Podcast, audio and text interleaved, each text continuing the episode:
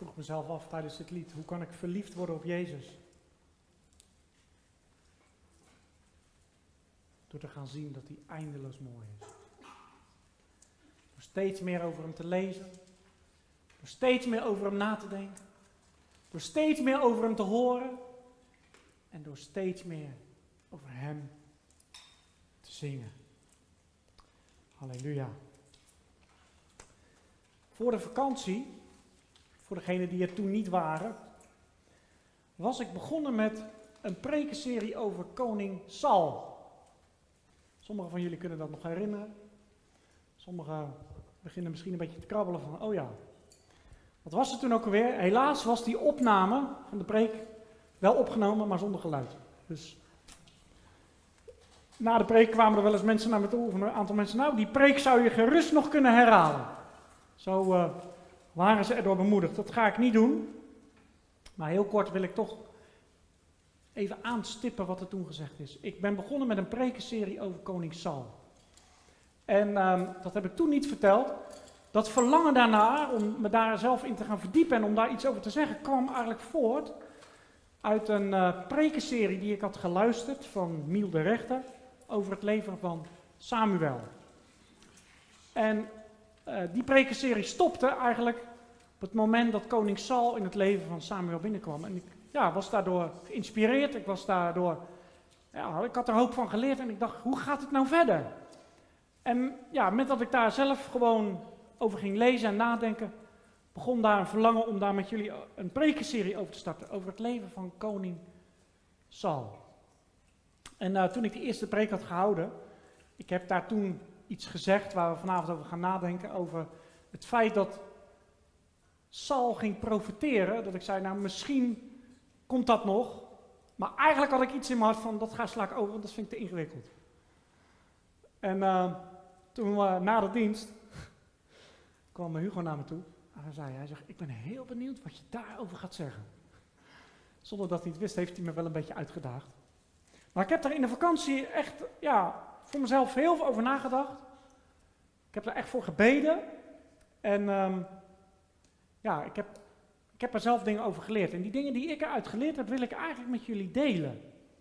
Maar koning Saul, die kwam niet uit de lucht vallen. Om even kort met jullie na te denken. Het volk van Israël was door Mozes uit Egypte bevrijd. En uh, voor de dienst zaten de kinderen een filmpje te kijken over Mozes. En daarin werd een stukje film vertoond over dat ze door de Rode Zee heen gingen. Nou, nou denk ik zelf dat er geen film op de wereld zou kunnen vertonen wat daar werkelijk gebeurde. Maar ik was er echt door, door, door aangeraakt. Ik zat er echt met open mond naar te kijken en helemaal zei tegen mij, vind je het spannend? En ik zei, ik zeg, dit is iets geweest wat ze weerga niet kent. Zo'n machtig wonder. Een zee die door de wind gespleten wordt, dat het droog valt. Een heel volk wat daar doorheen gaat. En het, het, het volk van Egypte wat daar, of de soldaten van Egypte wat daar verdrinkt, omdat God, God blaast en de zee verdrinkt. Al die Egyptische soldaten. En dat wonder is zo machtig, dat er eeuwen later van gezongen wordt. En dat eigenlijk God het bevel had gegeven dat die machtige daden, die ook daarop volgden en die daarvoor waren gebeurd in Egypte en in de woestijnreis, continu herhaald moesten worden. Daar moest over gemediteerd worden en dat moest van mond tot mond, van kind tot kind worden verteld. Die machtige daden. Nou, je zou zeggen, als je als volk zoiets machtig hebt meegemaakt, dan, nou, dan gaat het je voor de wind. Dan, weet je, dan heb je zo'n machtige God. Wat er ook gebeurt. Die God die dat kan, die zal alles voor mij voldoen. Daar ga ik zeker naar luisteren. Maar de tegenstelling is waar.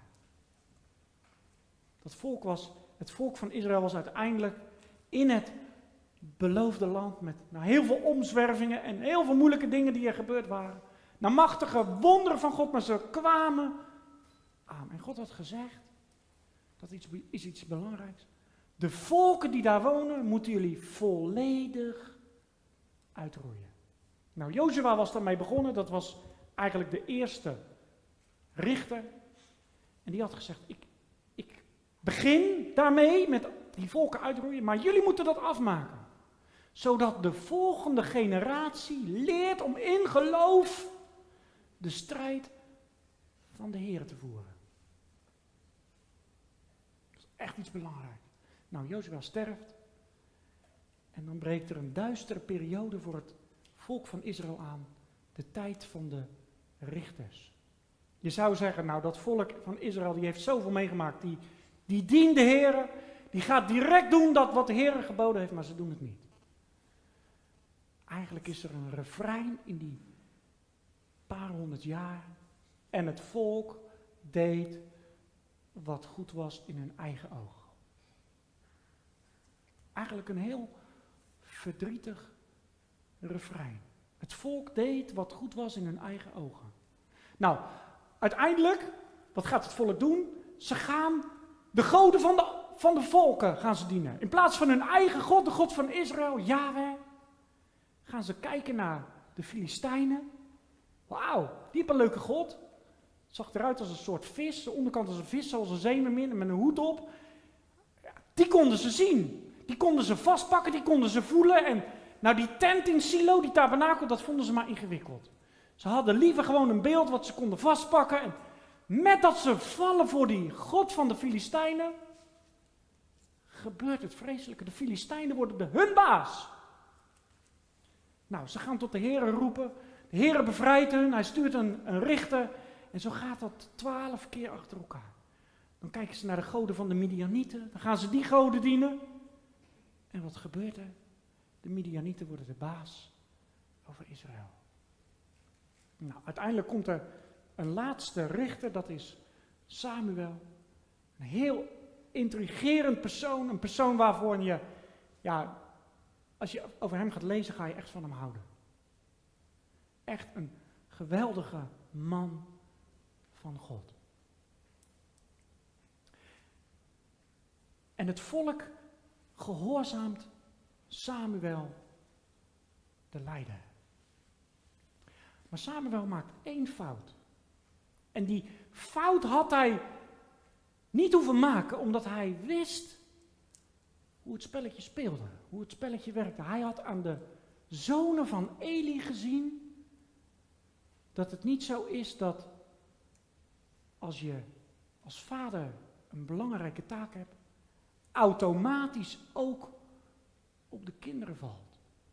Hij had gezien hoe de zonen van Eli, Hofni en Pinaas er echt een potje van maakten. Ze spotten met God en met alles wat bij God hoorde. Maar wat doet Samuel? Samuel zijn bediening legt hij op zijn zonen, zijn twee zonen. En die zonen doen eigenlijk hetzelfde als wat Hofni en Pinaas deden. In plaats van dat ze het voorbeeld van hun vader volgen, spotten ze eigenlijk met God en ze volgen niet het voorbeeld van Samuel. En dat zorgt ervoor dat de Israëlieten naar Samuel toekomen en ze zeggen, wij willen geen rechter meer, we willen niet meer een leider die God zomaar en zomaar aanstelt, dan weer die en dan weer die. Wij willen een koning.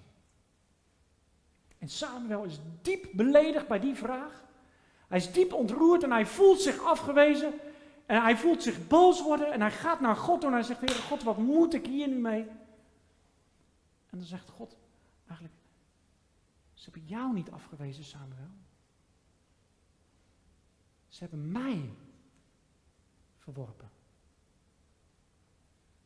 En dat heerlijke plan wat God met het volk van Israël voor ogen had, dat hij hun persoonlijke koning wilde zijn, lieten zij links liggen.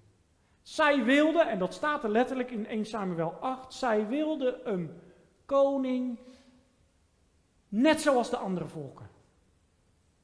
En dat was nou precies wat God niet voor ogen had. Hij wilde een volk op aarde waar hij als het ware mee kon pronken, zoals hij met Job had gepronkt. Zie je duivel? Dit is mijn man. Hij wijkt van alle kwaad en hij is oprecht en hij is vroom. Zo wilde God als het ware met Israël pronken dat hij aan de hele wereld kon laten zien, kijk. dit is mijn volk. En in plaats van dat dat volk daar naar wil luisteren, zeggen ze, we willen net zo zijn als hun.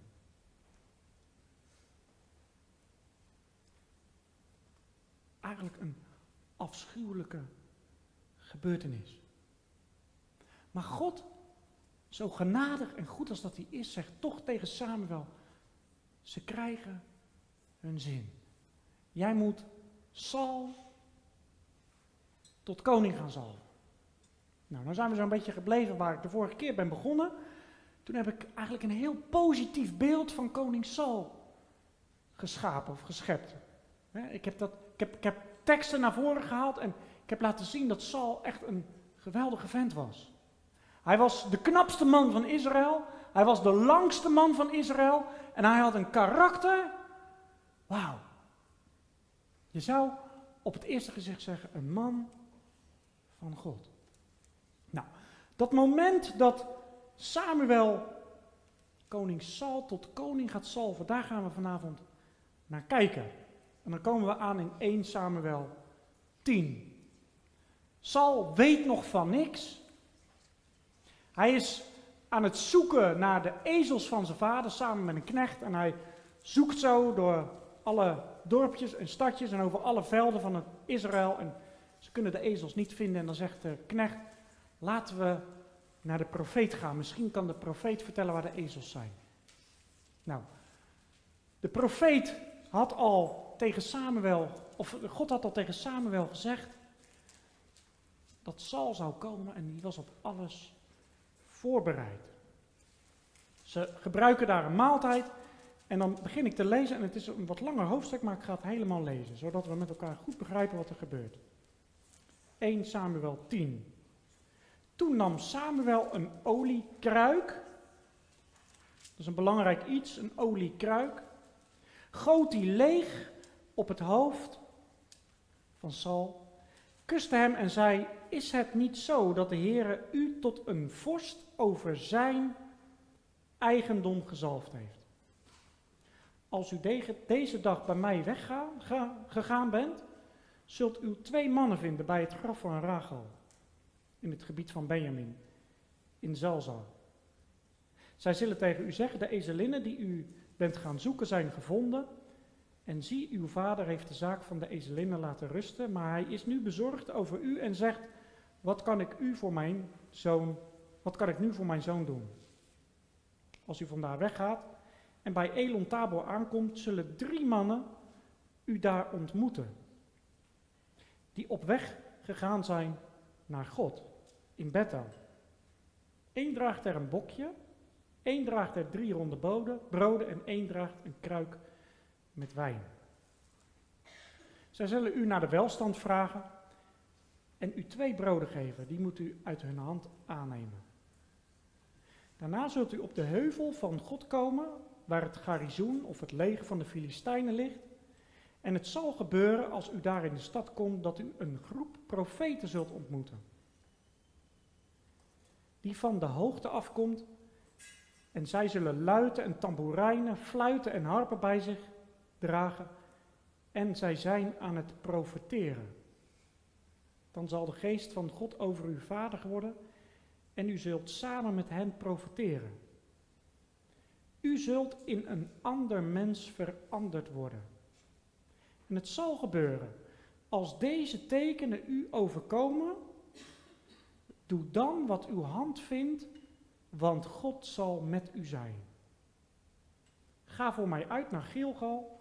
Zie, ik zal naar u toekomen om brandoffers te brengen om dankoffers te brengen.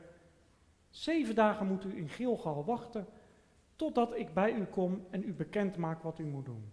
En het gebeurde toen Saul zich omkeerde om bij Samuel weg te gaan, dat God zijn hart in een ander veranderde. En al die tekenen overkwamen hem op die dag. Toen hij daar bij de heuvel kwam, Zie, een groep profeten kwam hem tegemoet en de geest van de Heer werd vaardig over Saul en hij profeteerde in hun midden.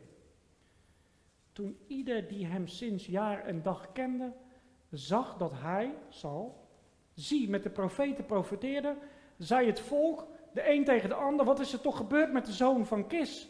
Is Saul ook onder de profeten?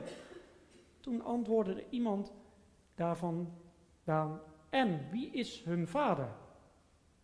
Daarom is het een spreekwoord geworden in, is Saul ook onder de profeten? Toen hij opgehouden had met profeteren, kwam hij op de hoogte. De oom van Saul zei tegen hem en zijn knecht, waar zijn jullie heen gegaan? En hij zei de ezelinnen zoeken. En toen wij zagen dat ze er niet waren, kwamen we bij Samuel. Toen zei de oom van Saul, vertel mij toch, wat heeft Samuel tegen jullie gezegd? Saul zei tegen zijn oom, hij heeft ons duidelijk laten weten dat de ezelinnen gevonden waren. Maar de zaak over het koningschap, waar Samuel over gesproken had, vertelde hij hem niet. Goed. We gaan met elkaar nadenken over wat gebeurde er daar met het feit dat Saul die cashverse koning ging profiteren. En ik heb dit altijd een wat moeilijke situatie gevonden, een wat vage situatie. Wat was nou dat profiteren? En wat had het nou voor doel? Die twee vragen heb ik mezelf gesteld. Wat was nou dat profiteren? En waar diende dat nou toe? Nou, de vraag, wat doet een profeet? Wie van jullie weet daar een antwoord op? Het zijn geen strikvragen. Spreken namens God. Mooi. Wat nog meer? De toekomst vertellen. Heel mooi. Dat is twee. Is er nog één? Gods woord in beeld brengen. Ja, die hoort eigenlijk ook al bij de eerste, maar hij is goed. Oké, en dan is er nog één, een hele belangrijke. Hij waarschuwt het volk. Ja, die zouden we kunnen samenvatten. Hij zegt de zonde aan. Dus hij maakt Gods woorden bekend. Hij vertelt wat er niet goed gaat en hij voorspelt de toekomst. Drie belangrijke feiten voor een profeet. En ja, wat daar nou precies gebeurde, de Bijbel is er wat vaag over, maar koning Saul, hij is net gezalfd tot koning vanuit een kruik. En hij gaat onderweg en er gebeurt precies wat Samuel, de profeet, had gebeurd. Samuel had gezegd, dit en dat en dat gaat er precies gebeuren en het overkomt hem. De toekomst wordt door de profeet Samuel hem bekendgemaakt. En vervolgens laat God iets aan Saul zien. En dit is iets heel belangrijks. God wil eigenlijk aan Saul laten zien: oké, jij bent nu de koning. Jij bent nu het gezicht van Israël. Jij moet nu het volk gaan leiden als koning. Jij moet het volk voorgaan. Maar ik wil bij jou zijn. Ik wil in jou zijn. En ik wil jou gaan leiden door mijn geest. Er staat dat de geest van God vaardig werd over Saul. Het kwam als het ware over hem heen. En er staat dan bij, God veranderde hem in een ander mens. Alsof Saul eventjes niet meer zichzelf was, eventjes niet meer wist hoe hij zichzelf moest besturen, maar dat God als het ware het bestuur over hem overnam en hem vertelde wat hij moest zeggen, denken en doen. Maar daarmee legde God een basis voor de kerstverse koning. Zo wil ik jou gaan leiden. Zo wil ik jou als koning gaan dragen, zodat jij de koning bent in mijn plaats en dat jij mij als koning vertegenwoordigt. Want Sal, het gaat niet om jou, het gaat niet om jouw macht en het gaat niet om jouw aanzien, het gaat niet om jou als persoon, maar het gaat om mij. Het volk heeft mij verworpen, maar Saul, ik wil met jou meegaan, zodat het hele volk kan zien, Saul, jij dient mij. En als jij mij dient, Saul, dan zal het volk ook mij dienen. De basis voor Saul zijn koningschap. En ik vind het zo mooi, hè? zo is hoe God werkt. Ik heb dat net ook gezegd bij het avondmaal. God wil vrijwillig gediend worden. Hij geeft Saul de keuze. Hij laat eigenlijk zien, jij bent nu koning, hiertoe ben ik in staat, dit kan ik met jou doen. Ik kan jou laten profiteren, ik kan jou de toekomst laten voorspellen. Ik kan jou laten zien wat er gaat gebeuren. Ik kan jou mijn woorden in je mond leggen en ik kan jou mijn woord laten uitleggen. En het is zo mooi. Als dit de eerste aanraking van God is in je leven. Als die dit met jou kan doen. Als die dit met koning Saul kan doen. Ja, dan begrijp je echt wat Saul, Samuel, soms is het een beetje verwarrend, wat Samuel de profeet bedoelt. Doe wat je hand vindt om te doen, want God zal met je zijn. Als God dat kan, doe maar wat je doet, want God is met je. Maar Saul had wel de keuze, ga ik afhankelijk zijn van die God die zijn geest over mij uitgiet? Of ga ik zelf een keuze maken? Daar gaan we op andere momenten in het leven van koning Saul over nadenken, wat daar precies gebeurde. Maar dit is als het ware de basis. En het einde van koning Saul eindigt heel verdrietig. De laatste dag van zijn leven zoekt hij zijn toekomst bij een waarzegger. Alsof Saul helemaal is vergeten wat die eerste dag van zijn ambt als koning, maar tegelijkertijd als bediening. Want hij als een ambt als koning, maar hij had een geestelijke bediening om een voorbeeld te zijn voor het volk. Helemaal vergeten is. En hij gaat zijn toekomst vragen uit het rijk der duisternis. Bij een waarzegger. En we gaan daar op andere momenten over nadenken wat daar allemaal tussen heeft gebeurd. Dat het zo ver uit elkaar ligt bij zijn einde. Maar zoals God was begonnen met Saul, zo wilde hij het ook eindigen. Maar Saul maakte de keuze om zijn hulp bij iets anders te gaan zoeken. En weet je wat ook zo mooi is? Saul liet zijn bediening als het ware links liggen. Hij liet zijn taak die God op hem neerlegde liggen. Hij had in dat plan van de Heer als het ware kunnen wandelen. Maar hij liet dat plan maar naast zich neerleggen. Maar God gaat wel door met zijn plan. Weet je waarom? Hij zegt later, ik heb een man naar mijn hart uitgekozen. Die gaat wel mijn plan uitvoeren. David. De man naar Gods hart die wel dat plan van God gaat oppakken en gaat uitvoeren. Weet je, en dat, dan, gaan we, dan gaan we kijken wat heeft het voor ons te zeggen. Weet je, als wij een roeping hebben over ons leven, dan hebben we de keuze om in die roeping te wandelen. Als God ons een taak geeft, dan zegt hij: Oké, je mag mij dienen en je mag dit of dat voor mij uitvoeren. Maar hij is niet van jou afhankelijk. Als jij dat plan laat liggen en je zegt: Ja, ik ga liever vlieren fluiten mijn eigen weg. Dan zegt God: Oké, joh, ik vind wel een ander. Die wel gehoorzaam is. God gaat wel door met zijn plan. Maar de vraag is: wil ik mee met zijn plan? Oké, waarom staan al deze gebeurtenissen, al deze geschiedenissen, deze verhalen in de Bijbel? Wie weet dat? Ook geen strikvraag hoor. Wie weet dat?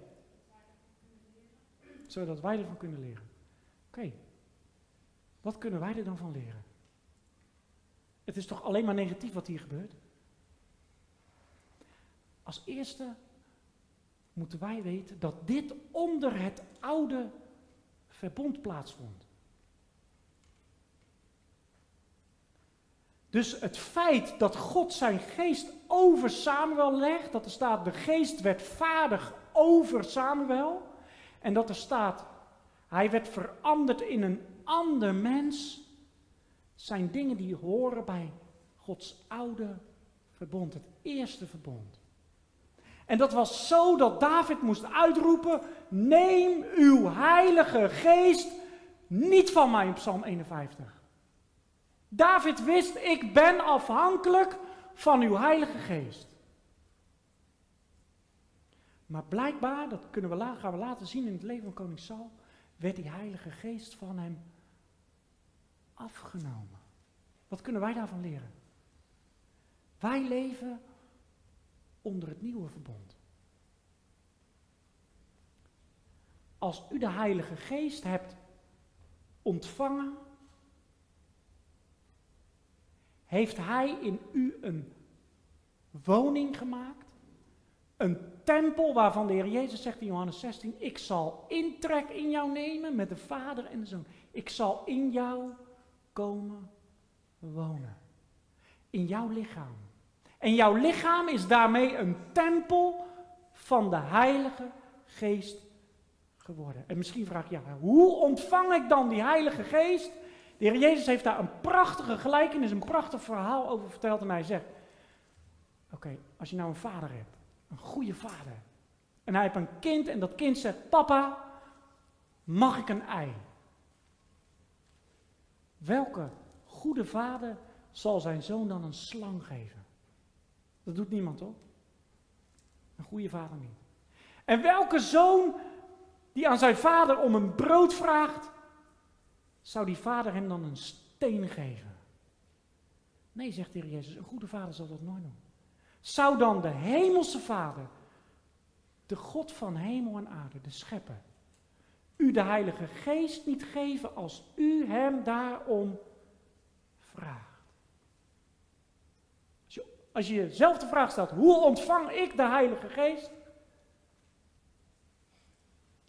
Vraag Hem en Hij zal hem geven. Dat is belangrijk. En onder het nieuwe verbond zegt God, dat wat ik doe is onherroepelijk. Die geest zal niet meer uit je weggaan. Maar wel zegt de Bijbel op twee verschillende plaatsen, Paulus zegt in Efeze 4, vers 30, dat we de Heilige Geest kunnen bedroeven. Dat we de Heilige Geest verdrietig kunnen maken. De Heilige Geest is een zachtmoedig persoon. Ik, ben, ik heb een harde stem, ik kan mezelf soms overschreeuwen. Dat zal de Heilige Geest nooit doen. De Heilige Geest werkt in de stilte en in de rust. Hij werkt lieflijk en zachtmoedig en hij zal altijd tegen je zeggen: Mijn lieve kind, keer hiervan af. Maar wanneer jij als lief kind van God daar niet naar luistert, bedroef je de Heilige Geest en trekt hij zich terug. Dan wordt hij stil en zal hij niet spreken. Zal hij zich steeds verder terugtrekken. Op een andere plaats, in 1 Thessalonicense 5 vers 19 zegt hij, zegt Paulus, blus de Heilige Geest niet uit. Met andere woorden, de Heilige Geest is als een vuur, wat je kan voeden, wat kan oplaaien, en wat je kan worden tot een natuurbrand zo groot, nu in een droge periode. Maar met andere woorden, je kan de Heilige Geest ook blussen. En eigenlijk zegt God hier twee dingen mee. Als je de Heilige Geest kan blussen, kan je er ook voor zorgen dat het vuur van de Heilige Geest oplaait. Het is maar net wat je gebruikt water of olie. Water zal de geest uitblussen. En olie zal het vuur doen oplaaien.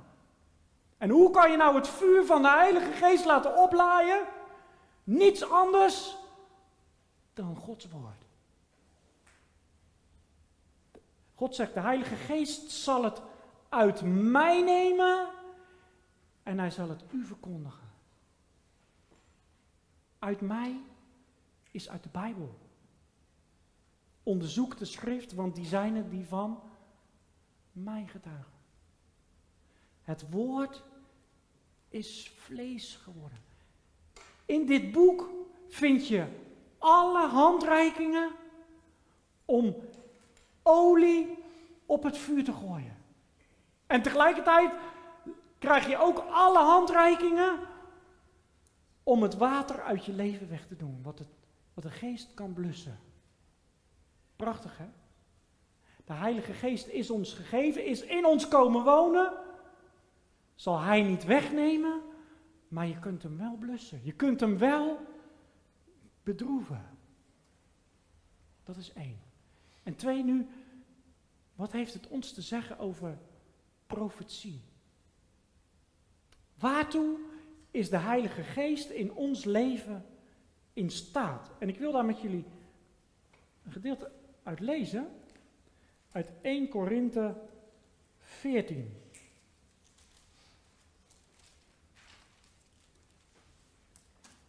Daarmee ga ik afsluiten.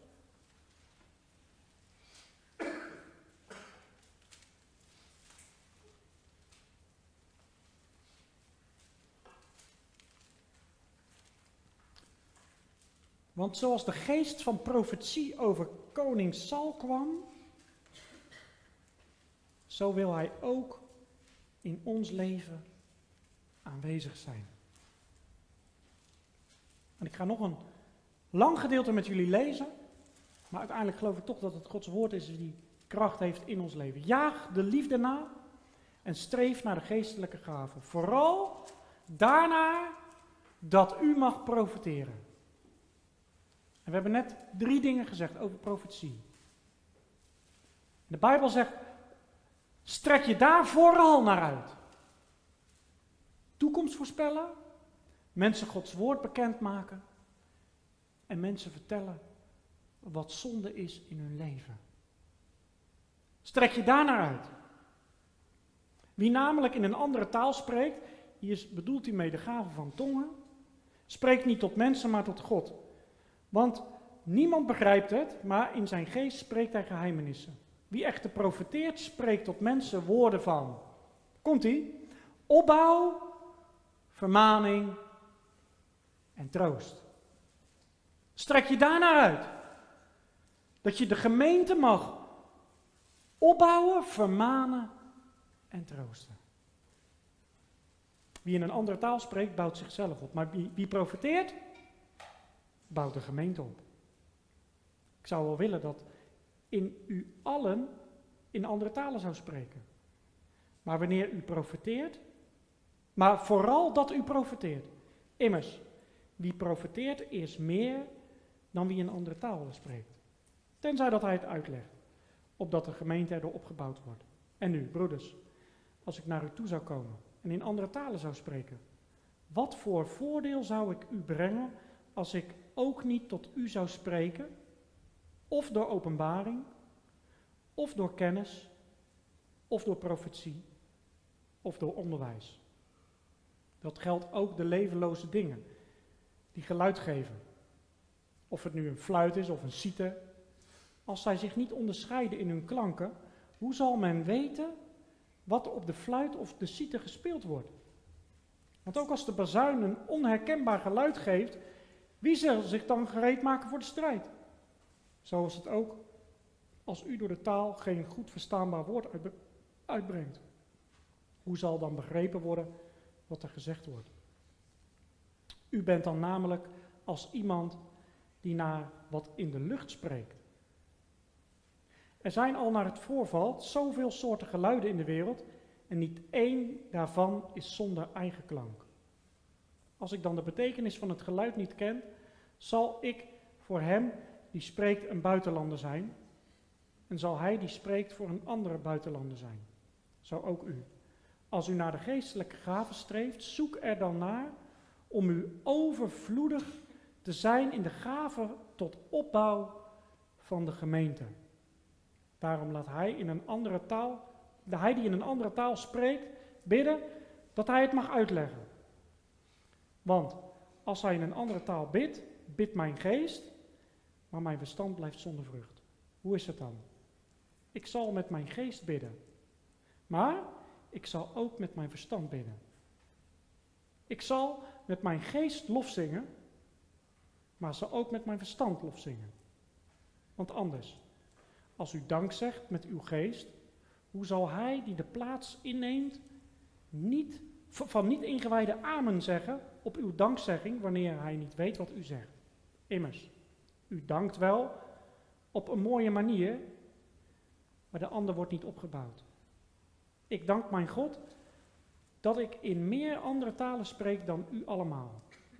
In de gemeente echter wil ik liever vijf woorden spreken met mijn verstand, om ook anderen te onderwijzen, dan tienduizend woorden in een andere taal. Broeders, word geen kinderen in uw denken, maar wees kinderlijk in slechtheid. En word in uw denken volwassen. In de wet staat geschreven, door mensen die een andere taal spreken en door andere lippen zal ik spreken tot dit volk. En ook dan zullen zij niet naar mij luisteren, zegt de Heer. Zo zijn de andere talen dus tot een teken voor hen die niet geloven, maar voor de ongelovigen. En zo is de profetie voor de ongelovigen, niet voor de ongelovigen, maar voor de gelovigen. Als nu de hele gemeente samen zou komen en alle spraken in andere talen, en er kwamen niet ingewijden of ongelovigen binnen, zouden ze daar, zij, zij dan niet zeggen, ze zijn helemaal wappie? Maar als alle zouden profiteren en er kwam een ongelovige of niet ingewijde binnen, dan zouden zij door alle overtuigd en door alle beoordeeld worden. En zo worden de verborgen dingen van het hart openbaar. En zo zal hij zich met het gezicht ter aarde werpen en God aanbidden. En verkondigen dat God werkelijk in hun midden is. Het is een lang gedeelte, maar het gaat er hierom. God wil met zijn heilige geest in u wonen. Hij wil in u branden als een laaiend vuur. En hij wil door zijn heilige geest u leiden dat u dingen zegt die u eigenlijk niet begrijpt. Waarvan u misschien zegt, ik weet niet waarom ik iets tegen een ander zeg, maar God zegt het mij dat ik het moet doen. Het is in mijn leven twee keer gebeurd. Dat iemand naar mij toe komt en zegt, je moet het zelf onderzoeken, maar ik denk dat de Heer dit en dat tegen jou zegt. Tot twee keer toe in de vakantie, vorig jaar, de afgelopen vakantie. Een paar weken geleden, wij kwamen een gemeente binnen, we hadden een hele mooie dienst gehad in de vakantie. En we hadden na de dienst wat koffie zitten drinken en wat gesprekjes en we gingen weg. En ik doe de deur open naar de uitgang. En er loopt een man achter me aan die ook in de dienst zat. En hij zegt, heel de dienst heb ik aan jou moeten denken. En ik heb het gevoel dat de Heer dit tegen je wil zeggen. En hij sprak iets uit en het klopte. Datgene wat hij zegt, dat klopt. En dat is zo'n bemoediging. Die man die kende mij helemaal niet. Die wist mijn naam niet, had nog nooit over mij gehoord.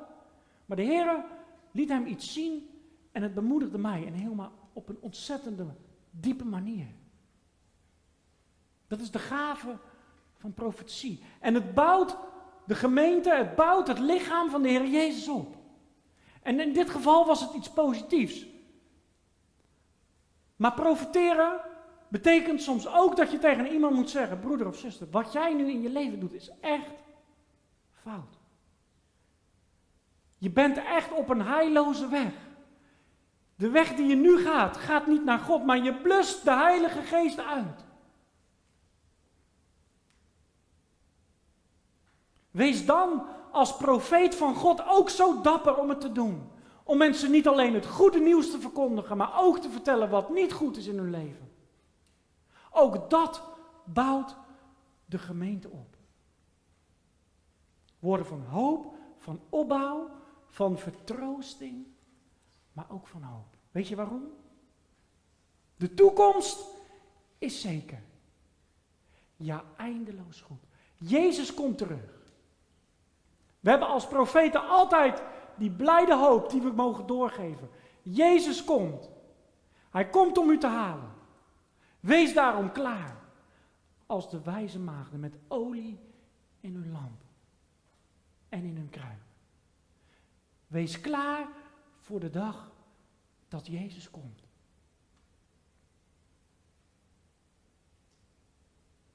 Alles waar je in je leven naar mag uitstrekken. Paulus zegt, ik zou wel willen dat jullie allemaal profeten waren. De gaven van de geest, hoe mooi ze allemaal zijn, ook de gaven van het spreken in tongen. Hoe mooi ze ook kunnen zijn, hoe ze jezelf kunnen opbouwen. Maar Paulus zegt eigenlijk, ik zou wel wensen dat iedereen als profeet door het leven ging. En weet je, het is niet onmogelijk. Dat is het hoopvolle van deze boodschap vanavond. Het is mogelijk omdat de Heilige Geest in u woont. En omdat u de Heilige Geest kunt voeden, dat u het vuur als het ware kunt aanwakkeren met olie, zo wil Hij in u wonen en door u heen werken. En weet je, ik, ik heb van de week nog tegen iemand gezegd, die, weet je, die, die, die vertelde zijn getuigenis en die zei van, God heeft op een prachtige manier voorzien in dingen die hij nodig had. Gewoon iets aards. Ja? De een gaat het over een auto en de ander gaat het misschien om een baan. En de ander gaat het om heel andere praktische dingen die we gewoon nodig hebben in ons leven. Als God in die behoeftes wil voorzien, als je hem voor die dingen kan vertrouwen, hoeveel te meer kan je hem dan vertrouwen voor de geestelijke dingen? Hoeveel te meer leggen die fundamenten in je leven voor de aardse behoeftes die hij vervult? Een fundament om te geloven en te vertrouwen dat die machtige God ook in staat is om u te laten zijn wie hij wil dat u bent. De spreekbuis van God op aarde. Dan hoef je niet geleerd te zijn. Dan heb je geen theologische cursus nodig. Dan hoef je geen cursus te hebben om te prediken. Dan hoef je niet allerlei boeken te lezen. Maar mag je afhankelijk zijn van Hem die in u woont. Daar mag je je in beoefenen. Dat mag je voeden in je leven. En daar roept de Heer jou en mij toe op. Amen.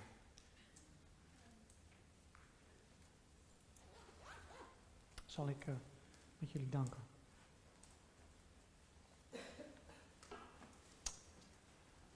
Hemelse Vader, we willen u danken dat we uit het leven van koning Saul hele mooie lessen mogen le leren. Wat daar gebeurde, Heer, onder het oude verbond, kunt u nog veel machtiger en nog veel heerlijker in ons leven doen onder het nieuwe verbond.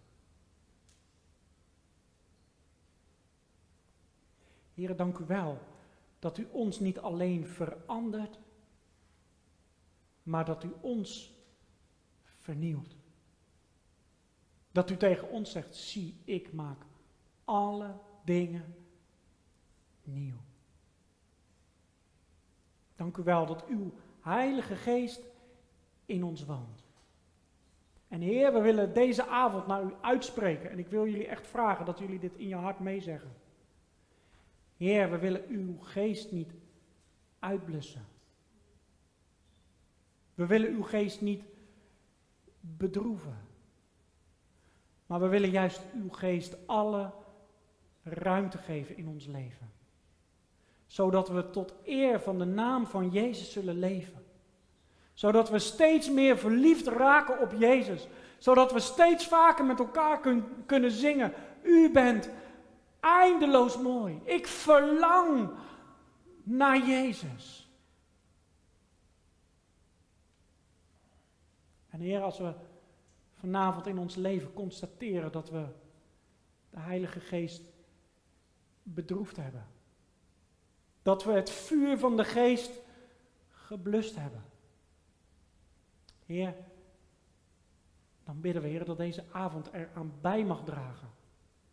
Dat er weer olie op het vuur is gegooid. Dat dat vlammetje, Heer, wat misschien tot een vonkje was geworden. Heer, weer zo mag oplaaien. Dat ons hart weer overloopt van liefde tot U. Heer, en dat we ons, onze ziel zullen verzadigen en zullen voeden met Uw woord. Zodat U in ons kan werken. En zodat wij ons mogen uitstrekken, Heer, naar de geestelijke gaven, ook de gaven van profetie. Heer, dat we mensen mogen onderwijzen in Uw woord. Dat we mensen mogen vermanen. Maar dat we mensen ook de toekomst mogen aanzeggen.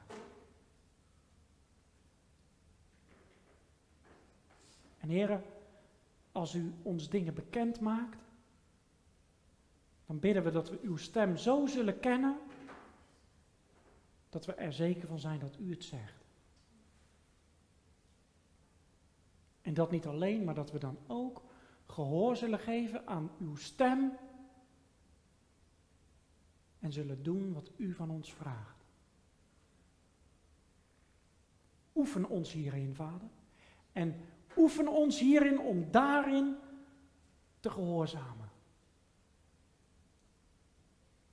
Dank u wel, Heer, voor de hoop die u ons geeft. Al is het leven hier soms moeilijk. Al gaan we door moeilijke periodes in ons leven heen. We weten, uw hand laat ons nooit meer los. U heeft het zelf gezegd, Heer Jezus. Niemand zal ze uit mijn hand rukken. Vanavond mogen we allemaal zeggen: Mijn naam is geschreven in de wonden van Jezus. U heeft het gezegd, ik heb ze in mijn handpalmen gegraveerd. Dank u wel dat u vast en zeker bent. Dat uw beloftes ja en amen zijn in Christus Jezus. En dat u te vertrouwen bent. En dat u gezegd heeft, ik ben niet een God dat ik liegen zou. Ik lijk niet op een mens. Maar ik doe wat ik zeg. Ik doe wat ik beloofd heb. Dank u wel dat uw belofte voor de Heilige Geest nog steeds geldig is. Dat u gezegd heeft, wie de Vader zal bidden om de Heilige Geest, die zal hem ontvangen. En met uw geest ontvangen wij ook de kracht om tegen het kwade, tegen de zonde, tegen verslavingen te strijden. Zodat we kunnen zeggen, niet meer de zonde heeft de macht over mij, maar Jezus regeert in mijn leven. Jezus is mijn koning. Hem wil ik dienen. Hem wil ik volgen. Dank u wel. Dat we dan kunnen zingen. U bevrijdt. U geneest. U troost. U leidt. Glorie voor uw naam, Heer Jezus. Glorie voor uw volbrachte werk aan het kruis. Dank u voor de kracht van het bloed. We aanbidden u deze avond. In Jezus' naam. Amen. De liefde van God onze Vader, de genade van onze Heer Jezus Christus, de vrede en shalom van de Heilige Geest, zij en blijft met jullie totdat Jezus als overwinnaar op de wolken van de hemel terugkeert. Wees zo gezegend in Jezus' naam. Amen.